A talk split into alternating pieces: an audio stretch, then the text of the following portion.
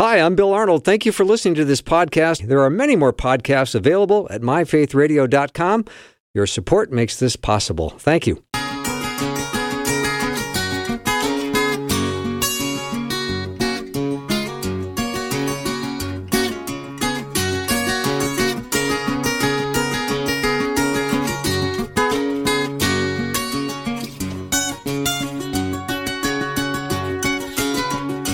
And a warm welcome to the afternoon show. I'm Bill Arnold, and I've got my friend, Dr. Mark Muska, as my guest for the whole hour. So if you have a question, this segment I always affectionately refer to as Ask the Professor. Mark was a professor here at the University of Northwestern for over 36 years, give or take a couple. And I'm always glad to have him on as my guest, which means any question you have, hard or easy, he would love to try to answer. And all you have to do is text it over 877 933 2484. Again, any question 877 933 2484. Mark, welcome. Hey, good to hear your voice, Bill. Yeah, let's uh let's start by talking about the unknowns in life and because we all deal with unknowns because it happens every day. You wake up and you're going about your business and all of a sudden something comes into your world that's can be pretty devastating. And there are unknowns that we face every day. Yeah, I mean, I got one going on in my life right now. I, I want to give a shout out to my dear friend and his wife, uh, Herb Janes, Herb and Donna Janes.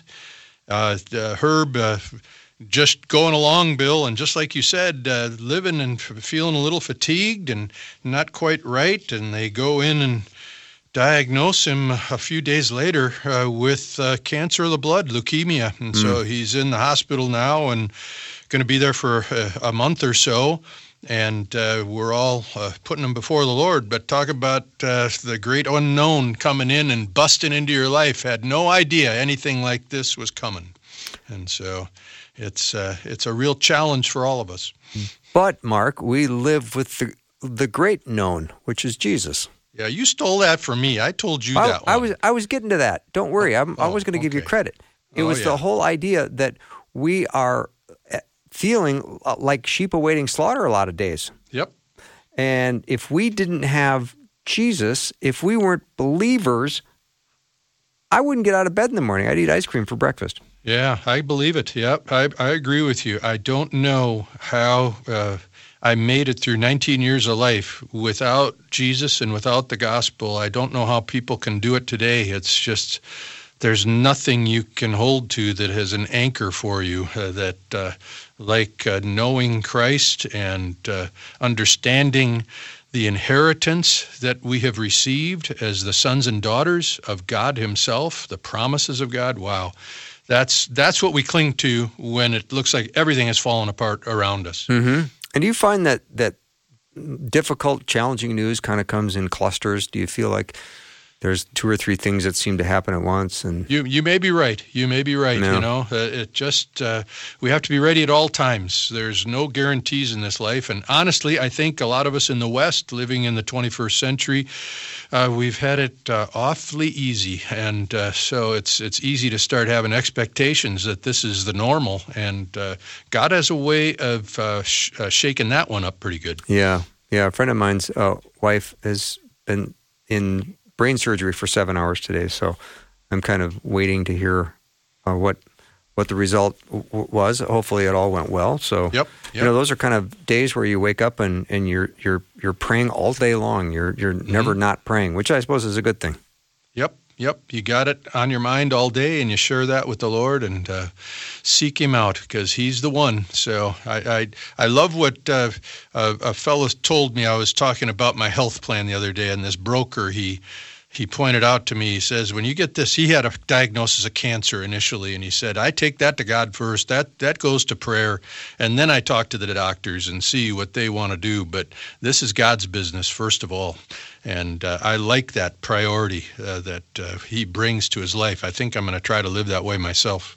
Yeah, I like that a lot. I really do. That's that's an encouragement. When you you're a, you're a truth teller, Mark Muska. So when you are confronted with like Herb's uh, illness, and of course you don't know what the outcome might be. You don't know God's will. I mean, we go to Psalm 139 that says all of our days are appointed for us before Yep. we even get one of them, Yep. right? Yep. So we, we know that that's all been predetermined by an all holy and sovereign God. Yep. So And I'd be lying, Bill, if I didn't say it knocked me and my wife on our backsides for the first couple days. We didn't sleep real well Yeah. uh, hearing that. And I think, you know, that uh, the epitome of this is when you have someone die and go to be with Jesus. Uh, it's their gain, but it's our loss. And it, it's, uh, it's real that we are sad and we're shaken by it, yet we're not despairing. I love the way Paul says that in Second Corinthians about the apostles that they might be confused, they might be sad, mm-hmm. but they never despair. Yeah. Now, Mark, say more about your your remark to me about we follow a known God, where we can feel co- complete confidence in Him when our when the ground on which we're standing feels kind of thin ice. Yep, yeah. That uh, on the solid rock I stand. All other ground is sinking sand. So, he uh, he is the great known. He's made himself known to us. The only contingency is there, uh, Bill, that uh, we got to read His Word to find out what that known is. We just can't sit there twiddling our thumbs. That's one of the main things that. Uh, the benefits of reading God's Word is hearing His promises, hearing His view on things, and hopefully seeing that become our perspective and our approach to life. But that's not going to happen just by wishing it. It comes from reading God. You're reading God's Word. Well, let's get into uh, some questions. And if you Sure. have one for Dr. Mark Muska, please text it over to me. Uh, the text line is 877 933 2484. Let's uh, jump to Acts chapter 16, Mark. And I was Okay. uh, reading this, as a matter of fact, today. And there was the incidents where uh, about midnight, Paul and Silas were praying and singing hymns to God, and the prisoners were listening to them. And suddenly there was a great earthquake, so that the foundations of the prison were shaken, and immediately all the doors were opened, and everyone's bonds were unfastened. Now, the jailer is at risk because if prisoners escape, it could be their life, correct? The jailer's going to die if he loses those prisoners. You Yeah.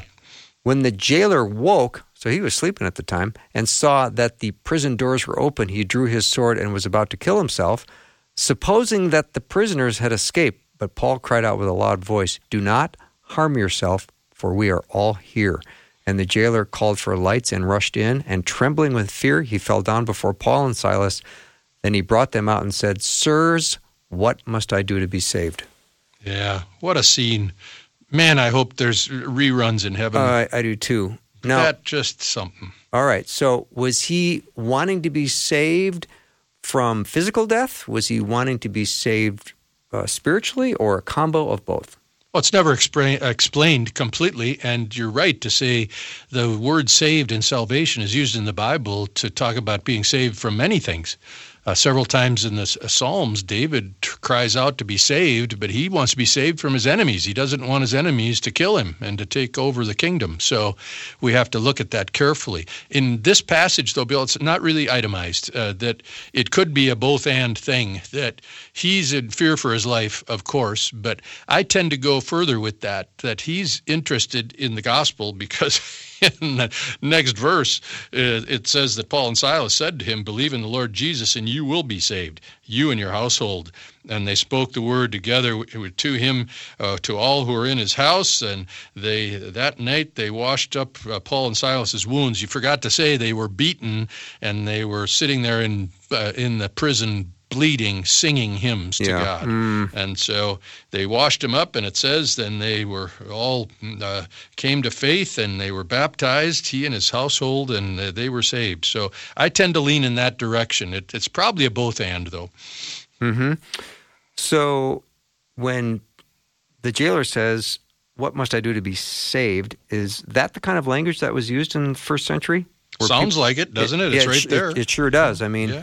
Yeah. So, uh, and the fact that we were talking previously about living in an unknown environment, but following a, a known Jesus, I look at Paul and Silas completely uh, jailed, beaten up, and that they're singing hymns. Uh, pretty good model for Yep. following, huh? And you know, anyone who has talked to a non-Christian And it's come to this point in the conversation. It's a holy moment, isn't it? When Yeah. they say, What must I do to be saved? What Yeah. do I have to do here? And you get to sit there and witness someone passing from death to life, from despair to hope, uh, from alienation with God to becoming his son or daughter. That is special. Yes, it is. So when you are um, new in the faith and you have just made a decision to say, Yes, I want to put my faith in Christ, talk about sanctification and how that unfolds. Well, sanctification is an interesting word. It's the same word we use when we talk about something being holy or something being consecrated.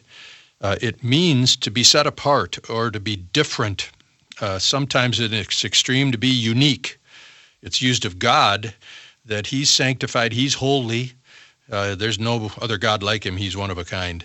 But Word talked about as being sanctified, and it's interesting that in the New Testament, Bill, that word, uh, especially the verb, is used in uh, three different uh, time references.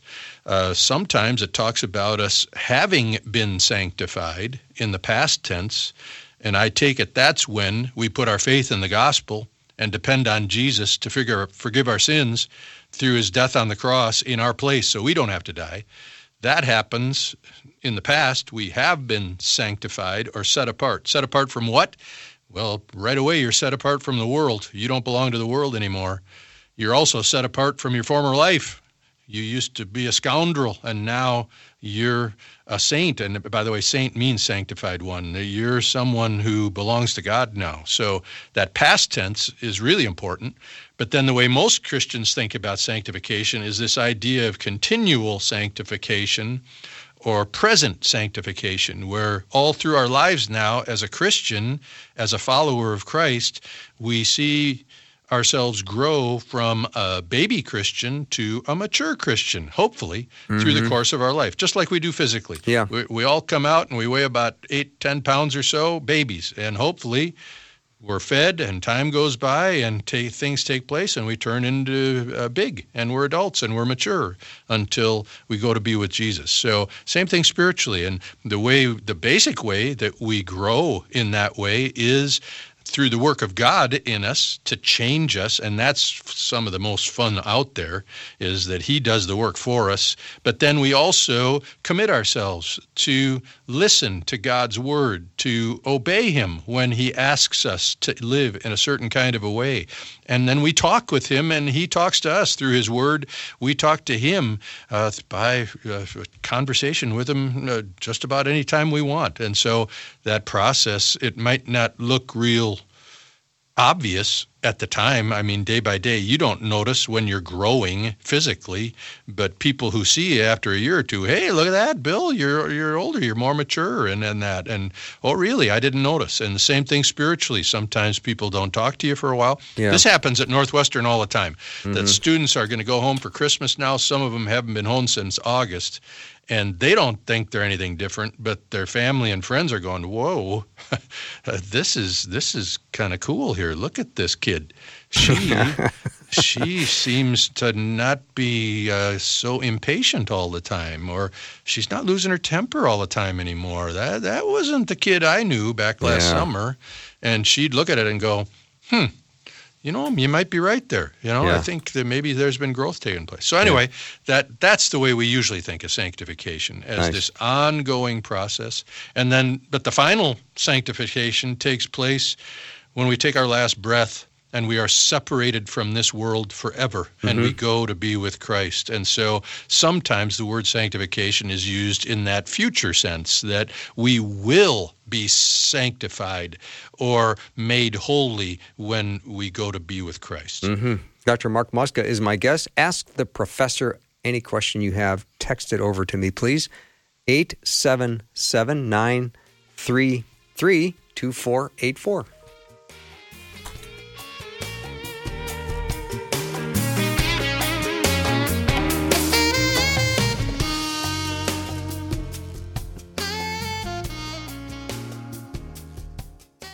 We would love for you to share your story about why you love Faith Radio and what has Faith Radio changed the way you think about something or even how you live. We want to hear from you. Your story can encourage others and glorify God. Share what you love about Faith Radio by calling 877 933 2484 and leaving a message today. Great is thy faithfulness. Great is thy faithfulness. Morning by morning, new mercies I see. All I have needed, thy hand hath provided. Great is thy faithfulness, Lord. Welcome to the show. So glad to have Dr. Mark Muska as my guest. We're going to pepper him with questions, and I say that in a nice way. So let me know what you have for him 877 933 2484. Hey, Mark, before we get off Acts 16, there's Yeah. the passage where the uh, jailer is taken to, or Paul and Silas are taken to the jailer's home Yeah. wash their wounds. Then immediately he and all his household were baptized. It seems in the book of Acts, the history book of the early church, which is what we know it to be, we don't really see a record that anybody came to know the Lord without being baptized immediately. Yeah, it seems that way. It does. well, it was that way with um, who was it? Wasn't it Stephen that or Philip that led the Ethiopian eunuch to faith in Christ? And Yeah. uh, he, they took and they baptized him right there. The eunuch said to him, "What's stopping me from being baptized?" And Philip said, "Belief. You know, that's going to do it." So it seems that like it happens fairly quickly. Yeah. Doesn't it seem like the concept that someone would receive Christ as his or her Savior and then not be baptized? It almost seems unscriptural, doesn't it? Well, I don't know about unscriptural, but uh, that you know, it's a it's a tricky question because uh, there I see wisdom sometimes in waiting to see someone baptized with water to make sure that they understand the gospel accurately, that they have made a profession of faith in that gospel message and not in something else. And so uh, sometimes that may take a little while. You know, where you really find an issue with this bill is when young children make a profession of faith in the gospel. Many churches will wait until they grow a little bit older so they have a better grasp on exactly what the gospel is. You get into issues like forgiveness and uh, someone being your substitute to take that penalty of sin away from you. I don't know how many younger children can really grasp that. So I can see why churches would wait sometimes to uh, baptize. I think the important thing to take from this is we are commanded to baptize and to be baptized. And so the time frame between the profession of faith in the gospel and being baptized with water uh, the, the, the how long it is is a secondary question to uh, you really need to do this. I was amazed at how, how many students at uh, Northwestern had been uh, from Christian homes, family homes, and that, but yet had not been baptized yet at the age of 18, 19, 20 years old. And so I would say to them, I don't think you have to rush out this afternoon and have somebody, you know, perform this for you in Lake Johanna or something like that. But uh, I don't think you should just delay it either. This Yeah. is something you need to uh, come to this point. I look at baptism and water baptism in several different ways, and one of them is this is your statement that you're a Christian. And by baptism, you're saying it publicly. This isn't some quiet decision that you made in your heart and you didn't tell anybody else about it. That's fantastic if you've done that. But there comes a time where you need to make that known. I used to love it in Billy Graham's meetings where he would ask people if they're ready to put their faith in the gospel to get up out of their chair and to come forward to the platform that he was speaking from because just by doing that you're making a public statement Yeah. that people see you and the people you came with go, hey, look at that, Horace. He's getting up and going there to talk to Billy Graham. Yeah. Uh, this must be something real. So there's an importance to that public statement that you're making. It's a public statement to the church to fellow brothers and sisters in Christ, and it's a statement to the community too. I wouldn't mind it a bit if newspapers or you know uh, online news services would publish people's baptisms as Christians, so they could be held uh, responsible and accountable for that decision that they've made. It is a public thing. hmm You mentioned the Ethiopian eunuch, and, and the jailer said to Paul and Silas, What must I do to be saved? I think that was pretty much the same question uh, the Ethiopian eunuch said, Tell me, what must I do to be saved? Yeah, Of great Yep. interest. that's a beauty of a question. Yeah, that's a great question, isn't it? hmm All right, I got other questions, Mark. Are you ready? Okay, Um, let's see here. John chapter 2, verses 1 to 5. Mary asks Jesus to do something to help, and Jesus responds with his time has not yet come. Yet he proceeds to perform miracles anyway. Did Jesus not know that this would, in fact, be his time? Or perhaps does this show that Jesus considers the request of his loved ones? What do you think? It may be a lot of that. Uh, I think that uh, uh, this this idea of Jesus saying his time has not yet come, it's repeated in John's gospel uh, several times.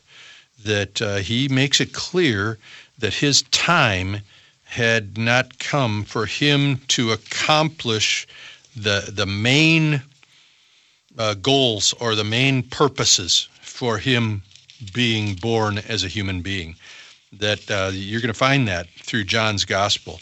And then what's really significant is when Jesus has his last meal with the apostles, the Last Supper, we call it a lot of the time. Uh, there's a very uh powerful thing that John says in chapter 13 of John, verse 1, where he says, Now before the feast of the Passover, Jesus, knowing that his hour had come, that he would depart out of this world to the Father. So it's like, here it is, folks. This is the central event that's that's going to take place over the next few days. So I, I really like that the way Jesus set that up. So back to chapter two, has you know it it's it seems as though he wants it made clear that he can do something here to help with this wedding at Cana, but his time to go through the, the cross and the resurrection that hasn't happened yet interestingly bill i don't know if you've seen it but you know i'm a big fan of this uh, multi-season uh, uh, tv show on the life of christ called the chosen Mm-hmm. and this is one of the scenes they did in the first year. And I really like the way they handled this question about his time having not come because they did this with Mary and Jesus. And Jesus said to him, uh, her, uh, My time has not yet come. And then they've inserted something that the Bible doesn't have. So we have to take it with a grain of salt. Maybe she said it, maybe she didn't. Because they have Mary say back to Jesus, Well, if, if this is not the time, when is the time? And then he goes into the jars that have been filled with water and he prays and he says something along the time, uh, along the lines, he prays to the Father and he says, It now starts, it now begins, where he is going public now as the Messiah. And Wow. the road to the cross, he's entering upon it. It's going to take a few years for him to Yeah. get there, but the show has begun. I just got goosebumps. All right, Mark, I got to take a break, but Oh, sure. when we come back, lots more questions uh, for Dr. Mark Muska. Ask the professor 877 933 2484. Again, 877 933 2484.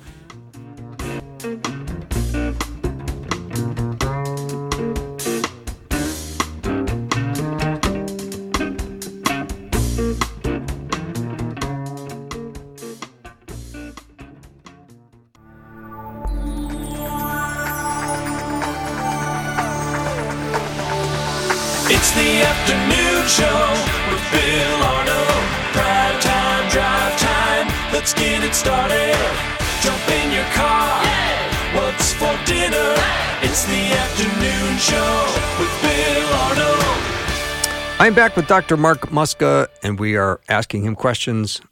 And if you have one, let me know what it is. Text it over 877 933 2484.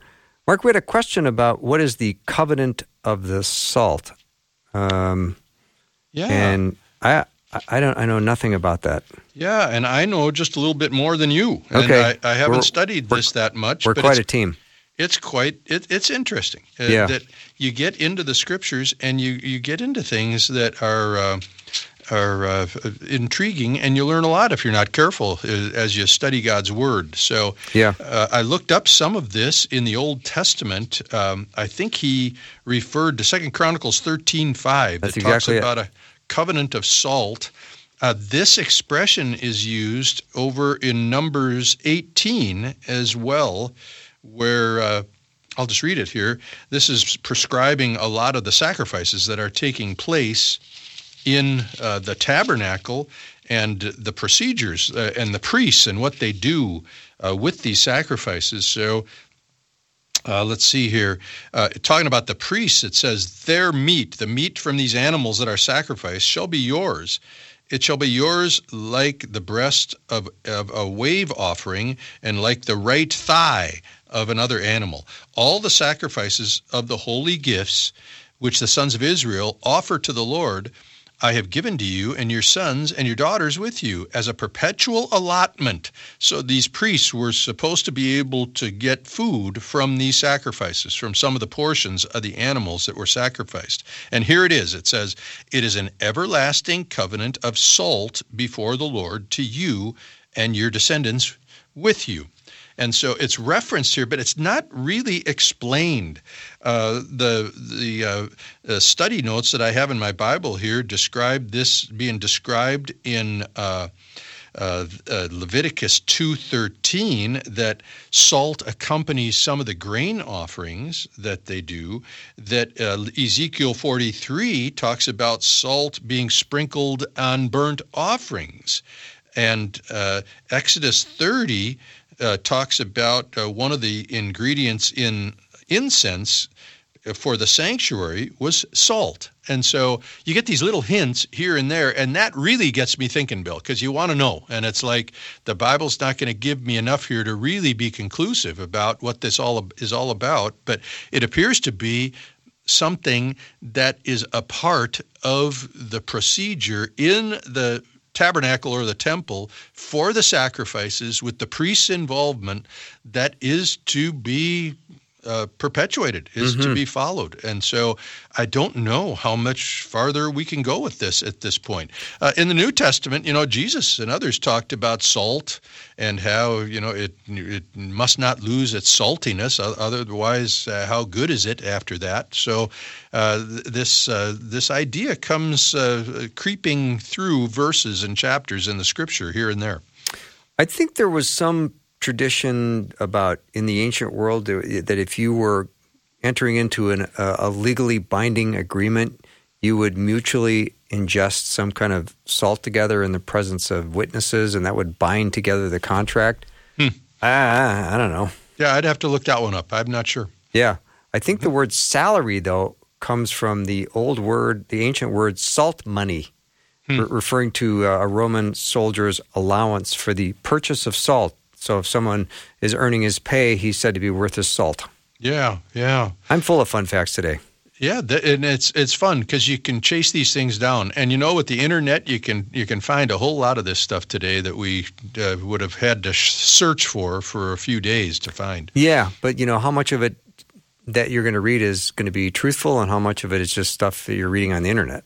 Well, hopefully, you got your stink meter in place so you can Yeah. smell a stinker if it sounds like it's a little weird. Yeah, but I I love this covenant of the salt. I appreciate the listener that sent that over that question because that's something I want to do a little studying on myself because I know I know there were odd traditions back in the day of uh, coming to a mutually agreeable contract. I mean, there was one where you'd put someone's sandal underneath your thigh, right? So Yeah, all that's that's over there with uh, Ruth and Boaz. That's right. that? That's So- right. That's exactly where it is. So I Yeah. Mm-hmm. appreciate that. But yeah, so I, I always like finding out more about that. So it was Second Chronicles thirteen verse five talking about Mm-hmm. the covenant of salt, and that's uh, anyway. I want to do some more studying on that. That's really interesting. All right, uh, Mark, what are the two witnesses in the book of Revelation? And Oof. that's Revelation eleven. It describes two people, two individuals who will accomplish God's work during the tribulation. But what else do we know about these two? Not a whole lot. That's what I thought. That they are they are proclaiming the truth of God during this terrible time of turmoil that takes place. That uh, I I think it's most appropriate to call it the Great Tribulation. Jesus uses this term in Matthew 24. He says unprecedented evil and chaos on the earth during that time. And but they were witnesses to the truth, and yet they themselves are killed and then uh, their bodies are raised up and taken to heaven Wow. uh, in Jerusalem there. And so uh, it sounds uh, awfully exciting and spectacular in a in both a, a glorious and a dreadful kind of a way of the the conflict that's going to take place. Yeah. Who might be some of the candidates? Uh, Moses, would he be a candidate? Elijah, Enoch? I mean, That's do a really good question, and Yeah. I don't know if we can answer it Okay. because uh, there is precedent here. You know that remember when Jesus goes up to the mountain with uh, uh, Peter, James, and John, uh, that with him appear Moses and Elijah there, and uh, so it, it isn't like something like this hasn't happened, where someone who has died and gone to be with God has made an appearance like this in uh, in, in the time of Jesus, and so it very well could be. I don't think they're specified though, Bill. So it could be anyone that God raises up as a witness and a prophet at that time uh, to uh, declare the truth in a time of unprecedented evil and godlessness on the earth. Mark Muska is my guest. Ask the professor. Let me know what your questions are for him. 877 933 2484. Mark, what about religious or spiritual artifacts? Question has come in. How did the Ark of the Covenant get lost? Ah, that's a great question. If you've gone to the movies, you know what happened there. You know that uh, there was a whole lot of money made in Hollywood about the Raiders of the Lost Ark and uh, Harrison Ford uh, and all that business. Um, uh, dealing with the last question first, how did the Ark get lost? I don't think that's uh, all that difficult because remember that the cataclysmic event for Israel and Judah. In the Old Testament took place in 586 when King Nebuchadnezzar of Babylon came to Jerusalem, destroyed the city, destroyed the temple, took the population, at least most of the population, off to Babylon and just left the poorest of the poor in Jerusalem. So he destroyed the temple. The ark was in the temple, so presumably he took the ark with him. And then we really lose track of the ark. That that uh, what happened to it uh, your guess is as good as mine. We know from history before that that people who messed around with this ark had a real problem. Uh, my wife and I were just reading this over in First uh, Samuel a few days back, where the Philistines capture the ark when it's brought into battle by Israel, and they have a real problem with that. I, uh, this is a family show, so I'm not going to get into the details of that. But boy, uh, they got rid of that ark. Uh, it, it was not good for the people of Philistia to have that. And so maybe something like that happened, but we just have to uh, we just have to close our eyes to that and say uh, we just don't know what happened to that ark. The other one, maybe the number two in popularity that people love to talk about, is another ark, and that's Noah's ark. Right. And is that up there on the mountains someplace in Turkey? Uh, there's been reports of this kind of thing with mountain climbers and archaeologists and that that they've been in the ancient ark of Noah and uh, they've seen it, but the Turkish government is keeping them out and all this intrigue. It makes for quite a story.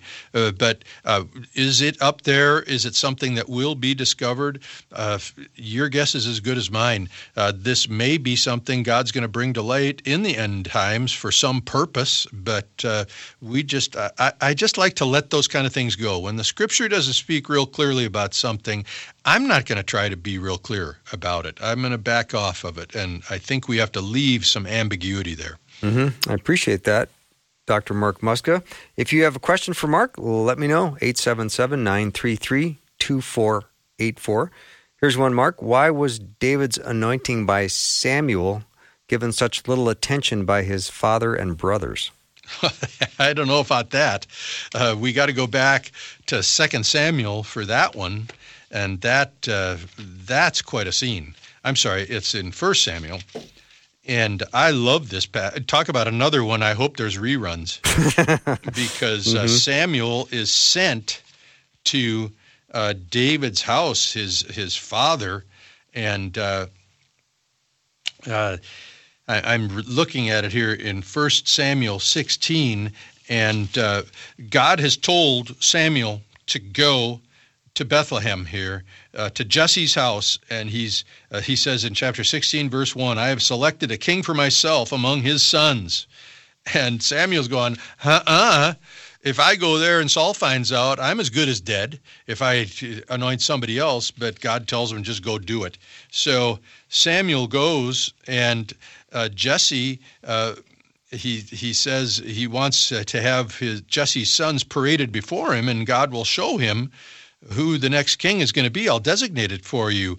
And uh, first comes in here uh, that. Uh, uh, when they entered, he looked at uh, uh, Jesse's oldest son, Eliab, and verse 6 of 1 Samuel 16, it says, When they entered, he looked at Eliab and thought, Surely the Lord's anointed is before him, the oldest son. He's, he looks great. And God says, Uh-uh, uh, do not look at the appearance. Great verse. Verse 7 Lord said to Samuel, Do not look at his appearance or at his height or his stature, because I've rejected him. For God sees not at man sees. Man looks at the outward appearance, but the Lord looks at the heart. That's really good. No. But then they par- they parade through the rest of Jesse's sons, and it's like God says, "Nope, uh-uh, nope, nope, nope, nope, nope, nope, nope," and seven times, and they mm-hmm. get a little they get a little frustrated at at all this. And uh, Samuel says to Jesse, "Are these all your kids?" And uh, Jesse says, Well, in verse 11, it says, Samuel said to Jesse, Are these all the children? And he said, There remains the youngest. Behold, he's tending the sheep. Then Samuel said to Jesse, Send and bring him. We will not sit down until he comes here. And then this is really good. I got to read it, Bill. It says, verse 12 So he sent and brought him in. Now he was ruddy, with a beautiful eyes and handsome appearance. And the Lord said, Arise, anoint him, for this is he. And can you imagine this picture in verse 13? Then Samuel took the horn of oil and anointed him in the midst of his brothers. Ooh. and the Spirit of the Lord came mightily upon David from that day forward. Wow. And Samuel arose and went to Ramah. Can you imagine? Have you ever talked with any families that have multiple boys like this? Oh, yeah. The youngest one usually is just getting pounded all the time. Totally. If it, if it wasn't for mom, the kid wouldn't make it. You know, I mean, the, So the- true. The, the mom has to rescue the kid. Yeah. So he's surrounded by his brothers. Yeah. The text says here. What a scene Yeah. for that to take place. But he doesn't look at the outward appearance. He looks at the heart. And David was the guy. So what what a fantastic story. I love that story. Thank you for sharing it again today. Dr. Mark Muska is my guest. If you have a question for Mark, let me know what it is. Text it over 877 933 2484.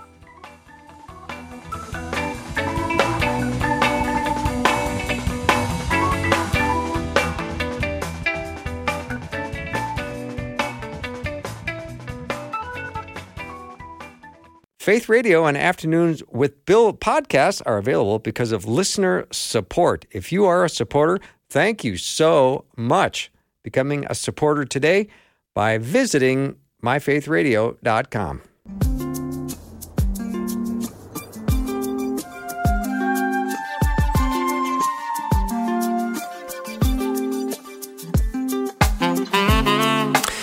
Back with Dr. Mark Muska, Ask the Professor, one of my favorite segments because Mark's one of my favorite people. Let me know what your questions are 877 933 2484. Mark, let's jump into Luke chapter 15. We think of that as a um, parable of the uh, prodigal son included in that passage.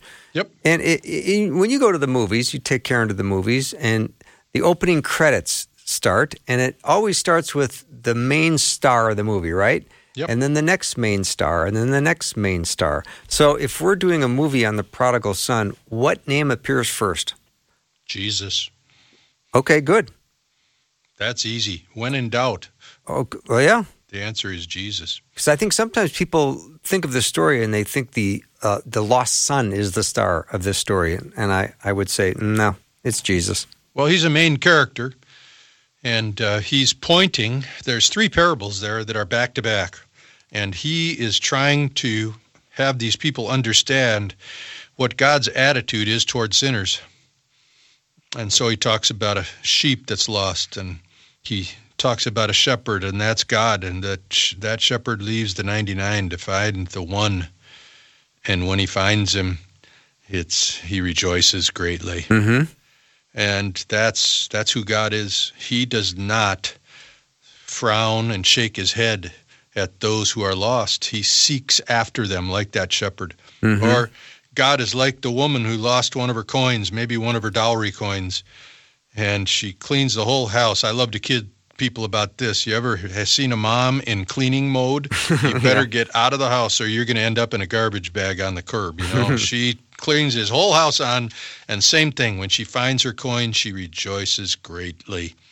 And Jesus says, In the same way I tell you, there is joy in the presence of the angels of God over one sinner who repents. So God's attitude toward sinners, he seeks after them and they rejoice. There's a party in heaven when they're found. And Yeah. then the most famous is the prodigal son. It's a really about the father. He is the loving father and he's looking for this kid that has gone off, squandered his inheritance, but he's looking for him and he sees him a long way off and he runs out to him and he doesn't even listen to the kid's excuses. The kid's rehearsed it all. You know, Father, mm-hmm. I've sinned before God and before you. Make me one of your sermons. I'll be happy. And it's like he doesn't even listen to him. He tells them to get the ring and the, then the cloak and kill the fatted calf. We're going to have a party. Mm. He rejoices with his son being found. The fun thing about chapter 15, though, with the prodigal son is it doesn't end with the kid being found and the party. It ends with his older brother because his older brother's out in the field. He hears the party. And it says in verse 28 But the older brother became angry and was not willing to go in. His father came out and began pleading with him. The son says, For many years I have served you, never neglected a command of yours, yet you not given me a, a young goat for a party, so that I might celebrate with my friends. But when this son of yours came, notice he doesn't call him his brother. Yeah. This son of yours came, who has devoured your wealth, and with prostitutes you killed the fatted calf for him. And listen to what he says, the father. And the father said to him, Son, you have always been with me, and all that is mine is yours. But we had to celebrate and rejoice, for this brother of yours was dead and has begun to live, and was lost and has been found. So there's a nice little postscript onto that story. That's God's attitude toward the sinner. He seeks diligently after sinners, and he rejoices greatly when they're found. So then, friend, what's your attitude going to be toward sinners? Mm-hmm. You're going to be the older brother and refuse to celebrate? They've been a sinner. How about some of these notorious sinners that have turned to faith in Jesus and the gospel? Amen. You're going to accept them? Well, you know what God does. So are you going to rejoice or are you going to stand outside and refuse to get on get with the program? That's God's program to see lost people saved. And that should be something that we rejoice over uh, every time. So it's a powerful ending to that thing because i Yeah. love it uh, as well. Jesus doesn't finish the story. He doesn't tell what the older brother did and I can imagine he's probably looking at the Jewish leadership as he talks about the father's words. And he's saying to these Jewish leaders, This boy was dead and he's come to life. Come in and rejoice. Are you going to celebrate when these people come to faith in me and in the gospel? Or are you going to be angry about it? Really, really good storytelling. Yeah. You got all kinds of energy. You, you're talking like you got a good nap today. Well, you know, this stuff will get you going. That You does. I love these stories. They did- I- just live, don't they? Oh, They're they do. 2,000 years old and Oh, they still yeah. live. Because you know this this uh, must have been very disruptive to the family's financial portfolio because you didn't. This dad just didn't write a check for the younger son. He probably had to sell something off, right? Which would Yep. have been uh, everyone in the community would have known. His friends would have said, "What are you doing?" I mean, there there was a lot of stake there. Yep. But Jesus, Luke leaves no doubt because before the parables, he tells us why Jesus is saying this. Verse 1 of the chapter all the tax collectors and sinners, the, the down and outers, the scum, they were coming near Jesus to listen to him. But then the religious leaders, the Pharisees and the scribes, began to grumble, saying, This man receives sinners and eats with them. well, what do you think he's going to do? Remember where he says elsewhere, I haven't come for the healthy, I've come for the sick. But they're jealous. They're condemning Jesus for being around people who are lost. And so Jesus has to just clarify things. This is what God's attitude is toward the lost. What's your attitude? Hmm. Well said, Mark. So let's turn our attention in our few remaining minutes Sure. to uh, what's going on. What else is going on this month with Christmas, and as we start to get our minds focused on the celebration of the birth of Christ, Yep. where does where does your brain go? Oh, I just love to think of the story. It's an old, old story, but it's still awfully good. And it's it's too spectacular to be made up. Isn't it? It is. I don't think anybody's smart enough to make up a story like this, where the God of the universe humbles himself to take on a human nature and to be born as a baby in a stable. hmm It's just absurd. You're going to really be a human being? Why don't you come down as an angel? It would be much more impressive, many more converts. No, no, no, no. He's going to be just like us. He's going to be a human being. Well, why don't you have him bo- be born in a palace? Nope. He humbled himself. He showed us that the strong become weak so that all can be saved. It's just spectacular, the contrast here to me, Bill. And mm-hmm. so I love going back to Luke chapter 2 and just reading it and trying to trying to picture it. Again, I put a promo in for The Chosen. If anybody hasn't seen the first pilot for The Chosen called The Shepherd, they've got to go see that because it captures this in Luke 2 so well. It's only about 15, 18 minutes long. You go on YouTube, you'll find it easy. Just type in The Shepherd, The Chosen, and you'll find it. And it's a wonderful, wonderful, wonderful thing to show to a family. We showed it to our our uh, seven-year-old and five-year-old grandsons a couple nights ago, and they loved it. I had to explain a couple things to them about what was going on, but otherwise they tracked with it. It was wonderful. So, uh, that, any way that you can put this into uh, concrete terms like that is just special. hmm And Mark, you're, you're doing a little bragging on your former student Dallas Jenkins, aren't you? You bet. Dallas Jenkins is the son of Jerry Jenkins. Everybody from the 20th century remembers the Left Behind books, right? Mhm. With Tim LaHaye and Jerry Jenkins. Jerry was a co author of those. Well, his son Dallas came through Northwestern in the 1990s, and uh, he is a film producer and he has uh, followed in his father's steps as far as really ministering not through the written word of novels but through the visual of television and movie making and this uh, this is wonderful. I have great respect for Dallas. He he seems to have his head screwed on straight. He realizes who God is and who he is. I love his little statement he makes about the chosen where he says based on the feeding of the 5000 he says I've realized that my responsibility is to bring the loaves and fishes. It's God's responsibility to feed these people. Yeah. That that just is special. That's So, beautiful. salute to Dallas. I, I commend him. I think he's uh, doing a great work, and it's just rolling through the, the world unbelievably popular now. hmm And then, have you done any shopping for the grandkids? Oh, that's my wife's category. I knew the Uh, answer to that question. I asked it anyway. yeah, you know that's true. It's, uh, my wife is such a generous person, and she just loves this time of year. And uh, the the presents are a way for her to to communicate to the people she loves how Mm. much she loves them, and the joy she gets from seeing the smile on their face when they open a present from Grammy or from Mom. It's just the best. Beautiful. Mark, well, thank you so much for spending the time today and Merry Christmas to you, my friend, and uh, just really nice to hear your voice and spend this time with you. And I'll look forward to the new year. Yep, sounds good. Thank you so much. Yep, bye Yep. bye. Dr. Mark Muska has been my guest. Ask the Professor is the name of that segment. I love that segment. And thank you for your great questions. And thank you for listening today. Thank you for tuning in. Thank you for supporting Faith Radio. Thank you for being nice to me. I love it all.